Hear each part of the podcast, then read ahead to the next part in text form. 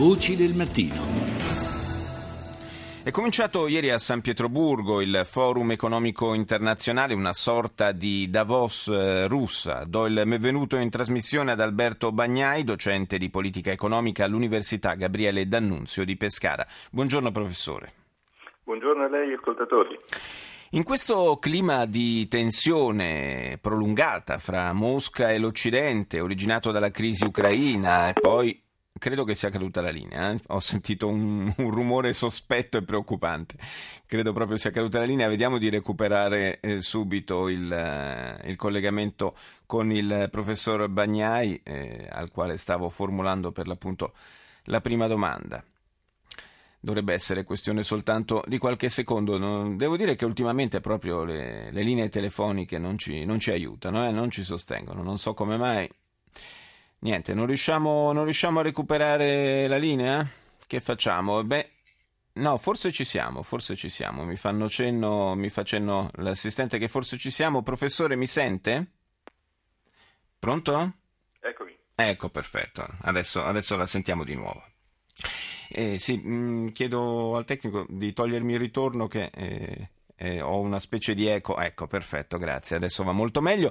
Dicevo, professor eh, Bagnai, in questo clima eh, che si è creato tra Occidente e Russia, un clima originato evidentemente dalla crisi ucraina, l'appuntamento di quest'anno eh, non può non assumere un significato diverso, particolare questo è quello che sta in effetti succedendo, nel senso che c'è stato in qualche modo da parte degli Stati Uniti eh, ci sono stati inviti più, più o meno vola, velati eh, ai responsabili di grandi aziende insomma, di, non, eh, di, non, recarsi a questo appuntamento, che appunto come lei dice è un po' la, la, la Davos eh, russa.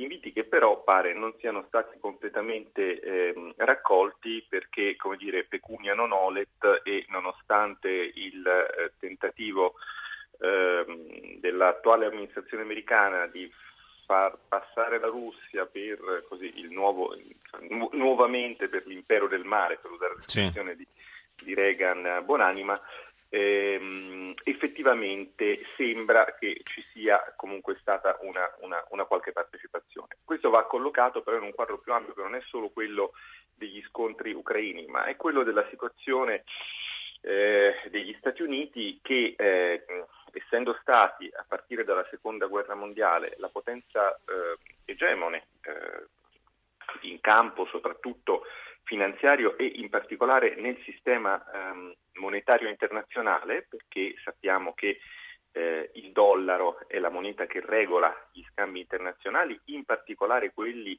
nel mondo eh, dell'energia. Sì, del petrolio. Sappiamo, certo. eh, appunto, bene, adesso eh, come dire, si vedono eh, minacciati, cosa che era prevedibile, anche prevista da tanti, da tanti lavori, inclusi i miei, dalla, uh, dall'avanzata della, della, Cina, che è, eh, decisamente si sta affermando come secondo attore di peso nel mercato globale e il segno di questa eh, sua consacrazione come potenza antagonista sono stati gli scambi che ha fatto in particolare con la Russia in materia energetica, dove però la moneta di riferimento utilizzata è stata non il dollaro ma lo yuan. E un altro segno di questo scalzamento degli Stati Uniti dal loro status, eh, scalzamento, insomma, questo inizio. Sì, sì, beh, però è, un, è una tendenza che, che, emerge, insomma. Ecco.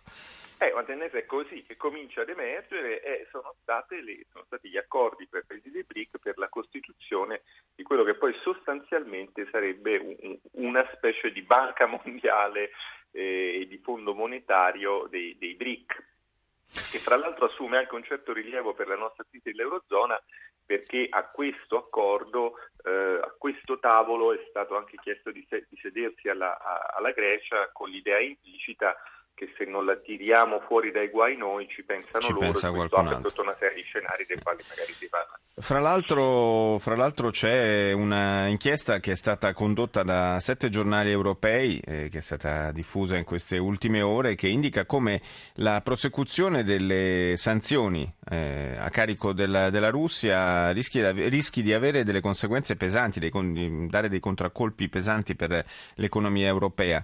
La stima è che addirittura si possa arrivare a una perdita di 2 milioni di occupati eh, a causa di, di, questa prolungata interruzione, eh, almeno parziale, dei rapporti commerciali con, eh, con, Mosca. E per l'Italia si stima un buco da eh, quasi 12 miliardi, una bella mazzata. Ma vale veramente la pena?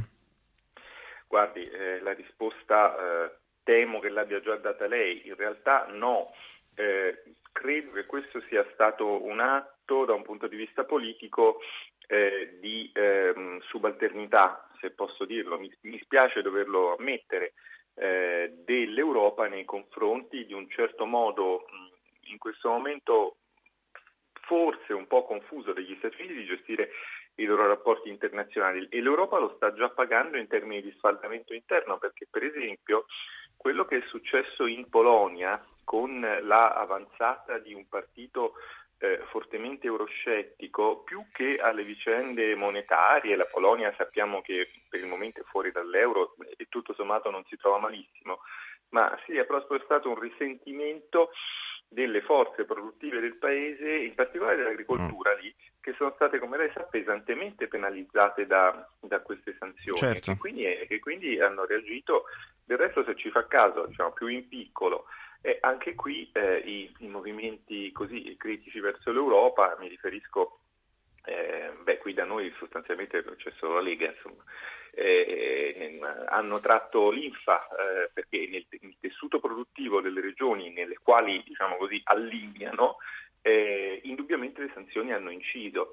E, bisognerebbe anche un po' chiedersi se questo mh, tipo di ritorsione economica sia mai sensata, perché eh, insomma, un conto è se lo si applica a uno Stato, eh, non so, come l'Iraq o quello che è, insomma, con il quale magari i, i rapporti commerciali complessivi al di là del mondo dell'energia sono relativamente limitati, ma la Russia è molto vicina e noi dipendiamo molto da lei. Assolutamente, quindi, cioè, noi, in particolare noi italiani insomma, avevamo un eh, livello di, di interscambi eh, notevole. Peraltro a San Pietroburgo eh, è, c'è la presenza del, del, Ministro dello Sviluppo Economico Federica Guidi, quindi insomma anche una presenza ufficiale nel nostro governo.